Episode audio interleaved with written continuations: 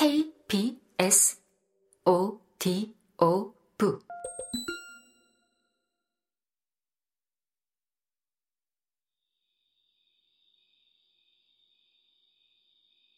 엘리자베스와 단둘만 있게 되자 그때까지 빙리 씨를 조심스럽게 칭찬하던 제인이 그 사람을 얼마나 좋아하게 되었는지 고백했다. 젊은이의 귀감이 되는 분이었어. 그녀가 말했다. 분별력 있고 사근사근하고 쾌활하고 그분처럼 멋진 매너를 지닌 사람은 본 적이 없어. 마음 씀씀이도 무척 넉넉한데 교양까지 완벽하잖니. 미남이기도 하지? 엘리자베스가 맞장구 쳤다. 젊은이의 귀감이 되려면 잘생겨야지. 가능하다면. 그러니 그 사람은 완벽한 셈이네. 그런 분이 내게 두 번씩이나 춤을 청해서 정말 기뻤어. 그런 예우는 꿈에도 기대하지 않았거든.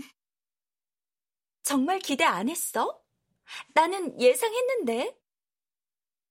어쨌든 바로 그 점이 언니와 나의 큰 차이야. 언니는 그런 예우가 뜻밖이라고 늘 놀라는데 난 안 그래. 빅리 씨가 언니한테 춤을 두 번 청한 것보다 더 자연스러운 일이 뭐가 있겠어? 그분도 무도회장에 있던 어느 여자보다 언니가 다섯 배쯤 더 예쁘다는 사실을 모를 수 없었겠지. 그러니까 언니에게 보인 관심에 고마워할 필요 없어. 그래. 그분은 정말 아주 좋은 분이었어. 그러니 좋아해도 된다고 허락할게. 더 바보 같은 남자들도 여러 좋아했잖아? 어머, 리지. 알았어. 언니도 알지만 언니는 사람들을 너무 쉽게 좋아해. 그 사람이 누구든 단점은 절대 안 보잖아? 언니 눈에는 세상 사람들이 모두 다 착하고 좋아 보이나 봐. 내 평생 언니가 남 험담하는 소리를 들어본 적이 없어.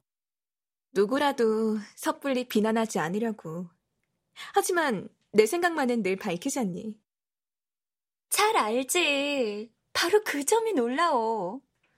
언니 같은 분별력을 갖고 어떻게 어리석고 터무니없는 언행을 진짜로 못 볼 수 있지?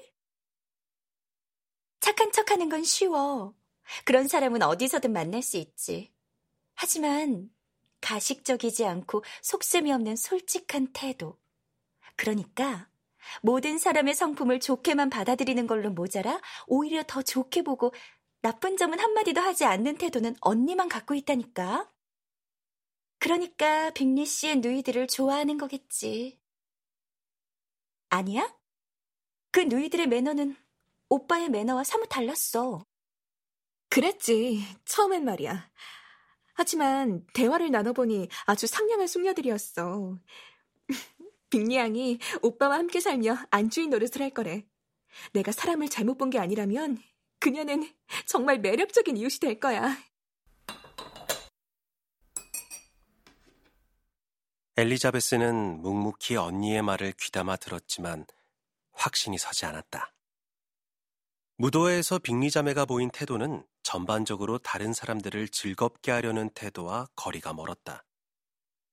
엘리자베스는 제인보다 더 빠른 관찰력과 덜 유순한 기질을 지녔고 자신에게 쏠린 어떤 관심에도 흔들리지 않는 굳건한 판단력의 소유자였기에 빅리 자매를 좋게 봐줄 마음이 없었다. 사실 빅리 자매는 매우 훌륭한 숙녀들이긴 했다. 자기들 기분이 좋을 때는 한없이 쾌활했고 마음만 먹으면 충분히 상냥한 태도를 보일 수 있었지만 도도하고 오만했다. 그들은 미인 축에 들고 런던 시내에서 첫 손가락 안에 꼽히는 사립학교에서 교육도 받은 터였다. 2만 파운드에 달하는 재산이 있었고 능력 이상으로 과소비하며 상류층 사람들과 어울리곤 했다. 이 모두를 고려해 보면 그들이 자신들은 잘났고 다른 사람들은 하찮다고 여길 만도 했다.